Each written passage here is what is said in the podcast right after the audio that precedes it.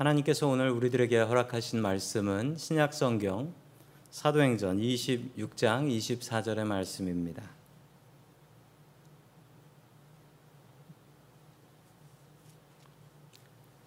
바울이 이같이 변명함에 베스도가 크게 소리내어 이르되 바울아 내가 미쳤도다 내 많은 학문이 너를 미치게 한다 하니 아멘. 하나님께서 우리와 함께 하시며 말씀 주심을 감사드립니다. 아멘. 자, 옆에 계신 가족분들과 가족분들과 성도님들에게 인사 나눠 주시면 감사하겠습니다. 예, 반갑습니다. 반갑습니다. 인사해 주시죠. 어느 인터넷 상담 게시판에 올라온 글입니다. 예, 아들이 올린 상담 글인데요. 아버지가 교회에 미쳐 산다라는 거예요. 아버지가 교회에 미쳤대요. 그래서 아버지가 일요일 날 교회 가는 건 물론이고 어, 주일 오후 예배 그리고 뭐 수요 예배, 금요 예배, 새벽 기도까지 너무 많이 나간다라는 것입니다. 그래서 아버지 걱정돼 죽겠다라고 하니까 거기에 달린 답변의 글이 아주 가관입니다. 어떤 분이 이런 글을 올렸어요. 당신은 행복한 줄 아십시오. 우리 아버지는 절에 빠져서 머리 깎고 산으로 들어가셨는데 아버지를 만나 뵐 수도 없습니다. 아버지 보고 싶습니다. 라고 글을 올렸습니다. 이런 사람들을 우리는 광신자라고 합니다. 광신자라고 해요. 광신자라는 것은 뭔가에 미친 듯이 살아가는 사람들을 우리는 광신자라고 하죠. 사람들은 뭔가에 미쳐서 삽니다. 예를 들자면요. 어떤 사람은 어떤 정치인한테 미쳐서 사는 사람들이 있어요. 정치에 미쳐 사는 사람. 또 어떤 사람들은 종교인, 어떤 종교 지도자를 그냥 하나님 떠받듯이 그냥 따라가는 그런 사람도 있습니다. 여러분의 믿음은 온전합니까? 오늘 말씀을 통하여 우리들의 믿음을 점검할 수 있기를 주의 이름으로 간절히 축원합니다. 아멘. 자, 첫 번째 하나님께서 우리들에게 주시는 말씀은 광신자가 되지 말고 열심 있는 신자가 되어야 한다라는 말씀입니다. 광신자가 되지 말고 열심 있는 신자가 되라. 아, 지난 시간에 말씀을 계속 이어갑니다. 이 베스도라는 총독이 왔고 이 베스도 총독은 베스도 총독은 바울의 재판에 대해서 고민을 하게 됩니다. 이 바울을 재판해야 되는데 잘 알지는 못하는 사건이어서 이걸 함부로 결정했다간 큰일이 날 것 같단 말입니다. 그래서 분봉왕 아그리빠가 방문을 하러 왔는데 그 분봉왕 아그리빠에게 도움을 청하지요. 대신 재판 좀 해주시오.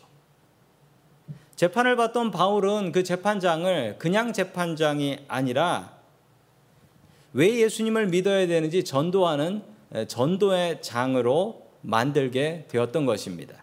전도의 장으로 만들게 돼요. 그 다음 다음에 베스도 총독은 아주 놀라게 됩니다. 그리고 베스도 총독은 자신의 그 놀라움을 담아서 이야기를 하게 되는데 이 그 말씀이 바로 아까 읽었던 그 말씀입니다. 자, 우리 사도행전 26장 24절 예, 같이 읽도록 하겠습니다. 이 화면의 말씀을 같이 보도록 하겠습니다. 자, 우리 같이 보겠습니다. 시작. 바울이 이렇게 변론하니 베스도가 큰 소리로 바울아, 내가 미쳤구나. 내 많은 학문이 너를 미치게 하였구나 하고 말하였다. 아멘. 이 바울은 공부를 아주 많이 했던 사람입니다. 바울은 공부를 아주 많이 했던 사람인데 예, 바울은 가말리엘이라는 문화에서 공부를 했습니다. 가말리엘 선생, 이 가말리엘 선생은 당시에 바리새인 중에 최고의 학자였다라고 해요. 그뿐 아닙니다. 이 사도 바울은 가말리엘 그 유대 문화만 제대로 배웠던 것이 아니고요. 길리기아 다소라는 곳에서 자랐는데 이 길리기아 다소라는 곳이 어떤 곳이냐면 아주 유명한 곳이었습니다. 그 로마의 세계 큰 도시 중에 하나였고요. 그리고 교육 도시, 공부 잘하는 사람들이 모이는 도시로 유명했던 곳이 이 길리기아 다소였습니다. 그래서 바울은요, 완벽한 그리스어를 사용할 수 있었고요.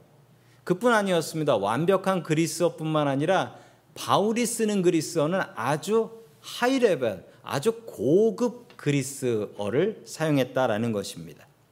아, 베스도는 바울이 스스로 자신을 변론하는 것을 보면서 그 높은 수준의 그리스어와 그리고 상당한 법률적인 지식에 감탄합니다. 그리고 감동하지요. 그리고 베스도가 했던 반응은 무엇이었냐면 당신 미쳤어. 이게 그의 반응이었습니다. 제가 전에 그 중등부 중학생 아이들을 가르친 적이 있었는데 중등부 아이들을 가르치면서 늘 이렇게 가르쳤습니다. 우리 예수 믿는 중학생들은 교회도 열심히 나와서 예배도 잘 드려야 되지만 그뿐 아니라 학교도 열심히 다니고 공부도 열심히 해야 된다라고 했더니 어떤 학생 하나가 저한테 찾아와서 이렇게 얘기했습니다. 전도사님, 공부 너무 많이 하면 미칩니다. 라고 했어요. 그래서 제가 그 친구한테 뭐라고 얘기했냐면, 너 공부 못하지? 그랬더니, 어떻게 아셨어요? 라고 물어보, 대답하는 거예요. 그래서 제가 저그 친구한테 그렇게 물어봤습니다. 너 공부해서 미칠 것 같니? 아니, 공부하기 싫어서 미칠 것 같니? 그랬더니, 공부하기 싫어서 미칠 것 같다는 거예요. 베스도는 바울을 미친 사람, 미친 신자라고 생각했습니다. 즉 다른 말로 이야기하면 이걸 광신도라고 하죠. 광신자, 광신도. 미친 듯이 예수 믿는 사람이다. 이렇게 생각했던 것이죠. 사전을 찾아보면 이 광신이라는 말이 이렇게 나옵니다. 광신은요, 신앙이나 사상 따위에 대해서 이성을 잃고 무비판적으로 믿는 것을 이 광신이라고 합니다. 광신자는 어떤 사람일까요? 이 교회 안에 광신자들이 있다고 하죠. 그래서 광신자를 구별하는 방법이 있답니다. 광신자는 예배 드릴 때 예배 태도가 다르대요. 어떻게 하냐면 예, 광신자들은 찬양을 할 때 꼭 박수를 친다는 거예요. 박수를. 그리고 박수를 그냥 치는 게 아니라 이렇게 해병대 박수를 위에서부터 내려서 이렇게 친다라는 거예요. 이렇게. 이렇게. 그래서 광신자 안 되려고 교회 오면 절대로 박수 안 치시는 분들이 있어요. 또 광신자들은요, 교회에서 아멘을 잘한답니다. 얼마나 아멘을 잘하냐면요, 목사님 설교에 마침표가 찍히면 무조건 아멘이야. 마침표가 찍히면 아멘. 그래서 어떤 분들은 나는 광신자 되기 싫어서 나는 예배 시간에 절대로 아멘 안 할 거다라는 분도 있습니다. 광신자들은요, 교회 와서 기도를 하면 뭐 조용히 기도하는 법이 없어. 무조건 기도를 하면 그냥 방언을 해가면서 통성으로 기도한다라는 겁니다. 그래서 나는 광신자 되기 싫어 기도할 때 절대 입도 뻥끗 안 하시는 분들도 있어요. 성도 여러분, 이건 오해입니다. 이건 오해예요. 지금 아까 말씀드린 그 예배의 태도는 그냥 그 예배의 태도지, 그게 뭐 광신자다 아니다를 구별할 수 있는 것은 아니라는 것입니다. 성도 여러분, 믿음의 태도를 가지십시오.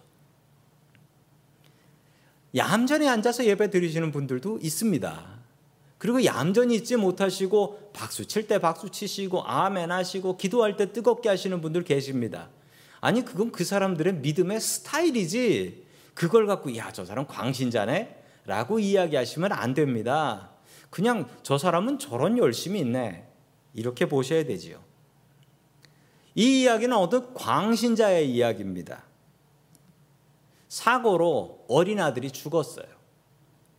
아버지는 오열을 했고 그리고 아, 내가 교회를 열심히 안 다녀서 이렇게 됐나 보다라는 죄책감이 들기 시작하여 열심히 교회를 나가기 시작했습니다. 거기까지는 좋았는데 이분의 믿음이 좀 광신자가 됐어요. 그래서 교회 잘 안 나오고 새벽 기도 빠지는 아내 그리고 아이들한테는 야 이 너희들은 사탄이고 마귀 새끼들이다. 이렇게 욕하기 시작했습니다. 욕만 했나요? 애들과 아내를 때리기도 했어요. 그런데 이분이 농사를 짓는 분이었는데 갑자기 하늘에서 복이 내렸습니다. 그 농사 짓던 밭이요. 거기로 나라에서 길을 낸다는 거예요. 그러면서 보상을 해줬는데 엄청나게 보상을 했어요. 엄청나게. 그 중에서 3억을 하나님 앞에 감사원금으로 드렸습니다. 왜냐하면 60억 보상받았으니까요. 그 3억을 하나님 앞에 감사헌금으로 드렸습니다. 그런데 이것을 헌금하는데 집에서 아내하고 상의도 안 하고 그냥 헌금을 해버린 거예요. 아내는 너무 속이 상했고 계속 너무 속이 상해 있다가 그것 때문이었는지 암에 걸렸습니다. 암에 걸렸는데 남편이 아내한테 뭐라고 했냐면 거 봐라 교회 다니는 남편 박해하다가 벌 받아서 암 걸렸네. 이렇게 얘기했습니다. 이 부부는 끝내 이혼했습니다. 이혼했는데 법원에서는 누구 손을 들어줬냐? 아내 손을 들어주면서 저 남편 광신자다. 저 남편 광신자다. 남편이 아내한테 위자료 물어줘라. 라고 판결을 내렸다라고 합니다. 이 남편은 광신일까요? 광신자일까요? 네. 저는 광신자라고 생각합니다. 그러면 우리는 여기서 이 사실을 알아야 됩니다. 아니, 그럼 예배 시간에 박수치고 찬양하고 어, 그런 열심 있는 믿음과 광신은 뭐가 다릅니까? 아니 광신자들도 막 미친 듯이 박수 치면서 미친 듯이 기도하고 그러던데 그거하고 이게 뭐가 다른 겁니까? 가장 큰 차이가 있어요.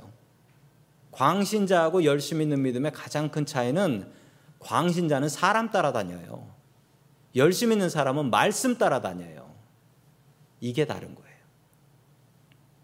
성도 여러분들 사람 따라다니지 마십시오. 이 남편이 따라다닌 사람은 하나님 말씀이 아니고 예수님이 아니었고 이 남편이 따라다닌 건 그 교회 목사님을 따라다닌 거예요. 어디 성경에 가족을 욕하고 가족을 학대하고 때려라 뭐 이런 말씀이 어디에 있습니까? 하나님께서는 우리가 광신자가 되지 말라고 두 가지 중요한 열쇠를 주셨습니다. 그 두 가지 중요한 열쇠는 성경과 상식입니다. 성도 여러분, 교회에서 사람을 따라다니기 쉽습니다. 사람 따라다녀야 합니다. 맞습니다. 그러나 사람 따라다니면서 우리가 계속 봐야 될 것은 이게 성경에 맞나? 그리고 이게 상식적인가? 성경까지 가지 않아도 상식적으로 이해할 수 있는 것들이 너무 많아요. 그런데 사람 따라가다 보면 보통 교주라고 하죠. 그 사람을 따라가면 성경도 집어 던지고 상식도 필요 없고 그러면 광신자 되는 것입니다. 예수님께서는 광신자를 원하지 않았습니다. 예수님을 따라다니는 광신자들이 있었을까요? 없었을까요? 왜 없었겠습니까? 죽은 사람이 살아나는 걸 보는데 어디 광신자가 안 나오겠습니까? 아니 저분을 따라가면 죽어도 사는데 예수님을 따르려고 했던 수많은 광신자들이 있었습니다. 그 광신자들이 따라오면 예수님께서 뭐라 말씀하셨냐고요? 우리 누가복음 14장 28절 말씀 같이 봅니다. 시작. 너희 가운데서 누가 망대를 세우려고 하면 그것을 완성할 만한 비용이 자기에게 있는지를 먼저 앉아서 셈하여 보아야 하지 않겠느냐. 아멘. 예수님의 제자가 되겠다고 예수님을 위해서 내 목숨까지 바치겠다고 따라오는 사람들이 있었는데 그 사람들을 보면 예수님께서 이렇게 말씀하셨습니다. 사람이 망대 타워를 쌓으려고 한다면 저거 쌓을 돈은 충분히 준비하고 따라와야겠지. 나를 따르는 이들도 마찬가지다. 나 따라오면 자기 십자가 지고 말씀을 위해서 죽을 각오까지 하지 않으면 따라오지 마라라고 하며 자신을 따라오려는 그 광신자들을 집으로 돌려보냈습니다. 그냥 집으로 가라. 따라오지 마라. 바울의 이야기는 광신자 같아 보이기도 합니다. 아니 자기가 죽은 사람, 죽은 예수를 만났다고 하질 않나. 죽은 예수님이 자기한테 너 이제부터 내 사도가 되라라고 하질 않았다고 하질 않나.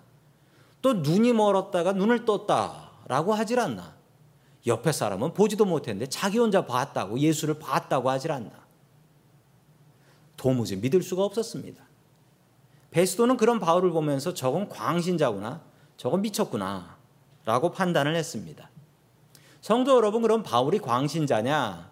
바울은 광신자가 아닙니다. 절대 아니에요. 왜 아니냐면, 바울은 늘 성경 중심으로 살았기 때문입니다. 자신이 신비한 경험을 해도 그냥 그 신비한 경험이 아니라 성경을 따라갔습니다. 사람이 이렇게 정말 쉽지 않아요. 한국에도 수많은 사이비 이단들이 있는데 그 사이비 이단들의 공통점이 있습니다. 그 사이비단의 공통점은요, 성경보다 자신의 경험을 믿는다예요. 우스운 것 같지만요, 성도 여러분, 내가 특별한 경험을 하게 되면 그 경험을 앞에서 성경은 덮어버립니다. 대부분의 사람들이 그래요. 대부분의 사람들은 자기가 신비한 경험을 하면 성경을 덮어버리고 내 경험이 맞다라고 이야기를 합니다. 바울은 성경 중심적인 사람이었습니다. 주님께서 바울에게 신비한 경험을 너무나 많이 주셨지만 바울은 광신자가 되지 않았습니다. 늘 성경 말씀대로 살려고 발버둥을 쳤던 것이죠. 성도 여러분, 광신자가 되지 않는 방법, 성경이 우리 신앙의 중심이 되게 하는 것입니다. 교회에서 우리가 사람을 따라갑니다. 목회자를 따라가기도 하고 목회자에게 말씀을 듣기도 합니다. 그럼에도 불구하고 우리가 광신자가 되지 않는 방법은 늘 하나님의 말씀을 내가 스스로 보고 읽으며 이것이 성경 말씀의 바른가를 확인하는 사람은 절대로 광신자가 되지 않습니다. 성도 여러분, 광신자 되지 마십시오. 바울처럼 열심 다해서 주님을 섬기는 저와 성도 여러분들 될 수 있기를 주의 이름으로 간절히 축원합니다. 아멘. 두 번째 마지막으로 하나님께서 우리들에게 주시는 말씀은 건강한 믿음의 가정이 되라라는 말씀입니다. 건강한 믿음의 가정이 되라. 어, 제 친구가 간호사 친구, 대학 때 간호사 친구가 하나 있는데 그 정신과 병동에서 일하는 간호사 친구가 하나 있었습니다. 제가 그 병원에 한번 가봤습니다. 예, 그 정신과 병동에 가봤는데 어, 철문이 있더라고요. 철로 된 문이 있고 그걸 문 열어주는 남자 간호사 같은데 힘센 분이 앞에서 지키고 있더라고요. 어, 오해하지 마십시오. 절대로 환자로 간 건 아닙니다. 거기서 간호사로 일하는 제 친구가 얘기를 하더라고요. 뭐라고 얘기하냐면 정신과 병동에 정신질환이 있는 분들은 공부 많이 한 분들이 많답니다. 공부 덜 한 분보다는 공부 많이 한 사람이 정신병이 더 많이 생긴다라는 것입니다.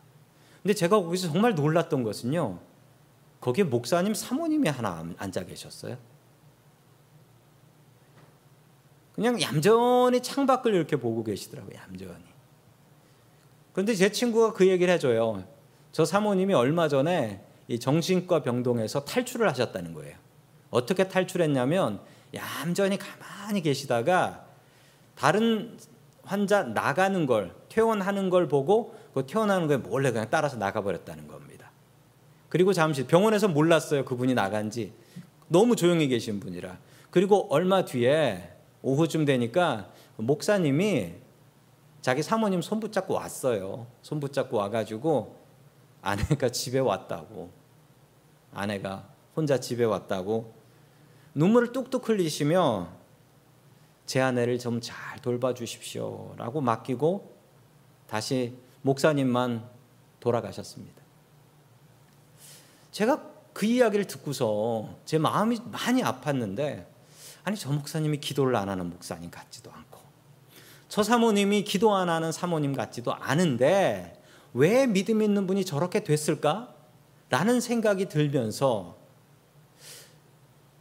우리가 더욱더 건강한 믿음의 가정이 되어야 된다라는 것을 다시 한번 깊이 깨달아 알게 되었습니다. 오늘 이 두 번째 이야기는 좀 안타까운 이야기입니다. 우리들의 이야기고 좀 우리가 곱씹어 봐야 될, 깊이 생각해 봐야 될, 그리고 우리의 가정을 돌아보고 반성해야 될 이야기들입니다. 2017년에 미국의 인종별 자살률을 조사했습니다. 그런데 정말 안타깝게도 우리 한인이 1등을 했습니다. 이건 무슨 BTS도 아니고 왜 이런 걸 1등 하는가 모르겠어요. 미국에서. 자살률 1위입니다. 자살률 1위. 다른 민족들에 비해서 꽤 높아요. 한국 사람들은 성공하는 것도 1등, 한국 사람들은 자살하는 것도 1등. 미국 와서도 이래요. LA에서 사역하시는 그 정신 정신 질환에 대해서 사역하시면서 건강한 가정 사역을 하시는 김영철 목사님의 이야기를 제가 보았습니다.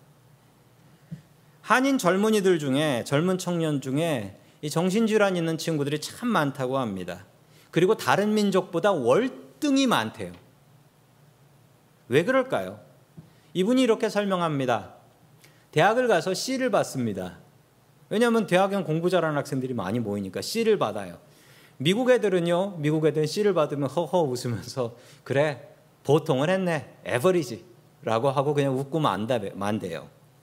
그런데 한국 애들은 C를 받으면 당장 당장 걱정이 되는데 무슨 걱정이 되냐면 엄마가 알면 뭐라 하실까?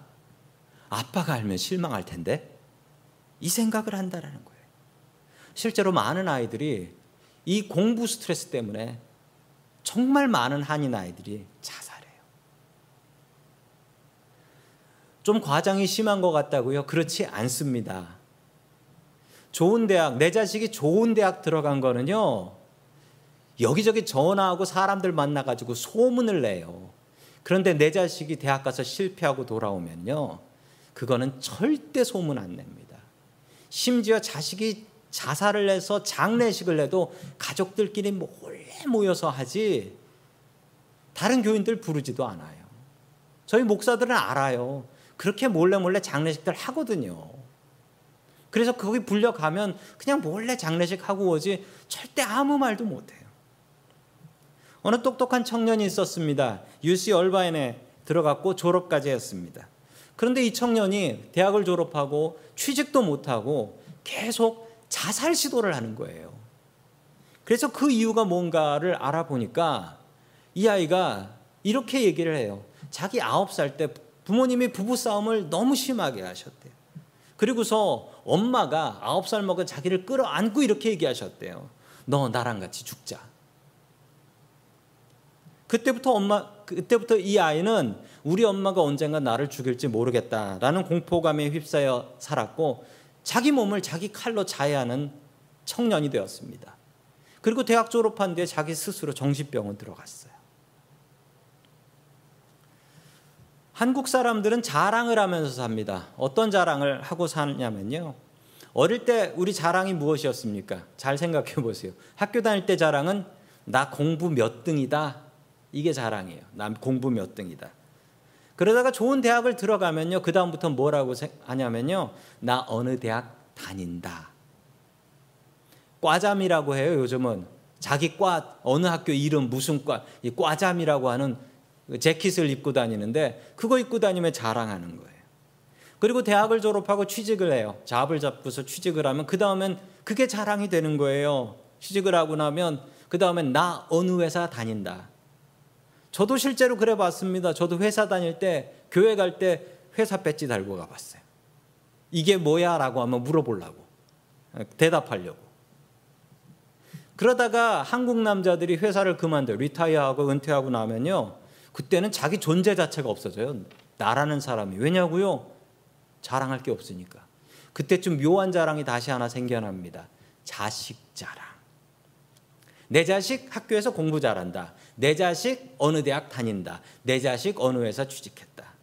이거 떨어질 때쯤에 손주가 나와요. 그래서 내 손주 그러면서 또 자랑을. 뭐 손주 자랑은 이건 뭐 답이 없는 거잖아요. 이민자들의 부모님들이 참 어렵게 삽니다. 우리 이민 1세들 참 어렵게 살잖아요. 너무 스트레스 많이 받고 살잖아요. 우리가 뭐 영어가 온전합니까? 이 나라를 잘 압니까? 그러니까 우리가 이, 이 사회에서 이민자로 사는 게 너무 스트레스가 많아요. 그런데 그 스트레스를 무엇으로 푸냐면 내 자식 성공한 거로 푸는 경우가 너무 많습니다. 그래서 내 자식이 잘하는 것을 나의 면류관으로 삼으려고 해요. 내 상장이고 내 자랑거리로 삼으려고 합니다. 그런데 이 부모의 체면 때문에 자식이 망쳐집니다. 자식들에게 너무나 큰 부담을 주지 마시기 바랍니다. 어느 한인 청년의 고백입니다. 미국에서 살면서 제일 힘들었던 것은 학교를 가면 당연히 미국이죠. 다 영어 쓰고 미국인데 집에 오면 집은 한국이라는 거예요. 집에 돌아가면 완전히 코리안 스타일인데 그것도 어떤 코리안 스타일이냐면 우리 부모님이 한국에서 나오셨을 때 그때 스타일. 지금 한국도 아니고 1970년대. 그게 너무 답답했고 또 하나 답답한 것은 부모님이 자신에게 모든 인생을 다 걸었다. 나는 너의 성공을 위해서 나라를 바꿨고, 나는 너의 성공을 위해서 직장을 버렸고, 나는 너의 성공을 위해서 미국을 왔다라는 거예요. 이게 그 청년의 가슴을 그렇게 쪼이게 했다라고 합니다. 너는 절대 실패하면 안 된다. 누구 자식은 누구 아들은 이렇게 한다던데. 성도 여러분 절대로 이런 말씀 하시면 안 됩니다. 멀쩡한 우리의 아이들이 병듭니다. 우리 부모들의 체면 때문에 아이들을 제대로 사랑하십시오. 그리고 자식들에게 절대로 함부로 말하시면 안 됩니다. 그 말이 자식들 마음속에 씨가 되고 그리고 언젠가 아주 나쁜 열매로 맺혀지기 때문에 그렇습니다. 그 얼마 전에 제가 큰아들에게 사과를 했습니다. 제가 아무리 생각해봐도 사과하고 싶은 게 하나 있었어요. 그게 뭐였냐면 저도 미국 처음 왔을 때 제가 15년째인데 처음 왔을 때 미국 생활 참 어렵고 힘들고 그리고 교회 생활도 쉽지 않았고 담임 목사 처음 하고 제가 스트레스가 많았죠. 예배를 마치고 나서 뭐 저희 아들이 그때 뭐 초등학생밖에 안 됐었는데 그 아들 불러다가 좀 밑에 층에 불러다가 한 번 따끔하게 혼을 냈는데 제가 험한 말도 했었어요.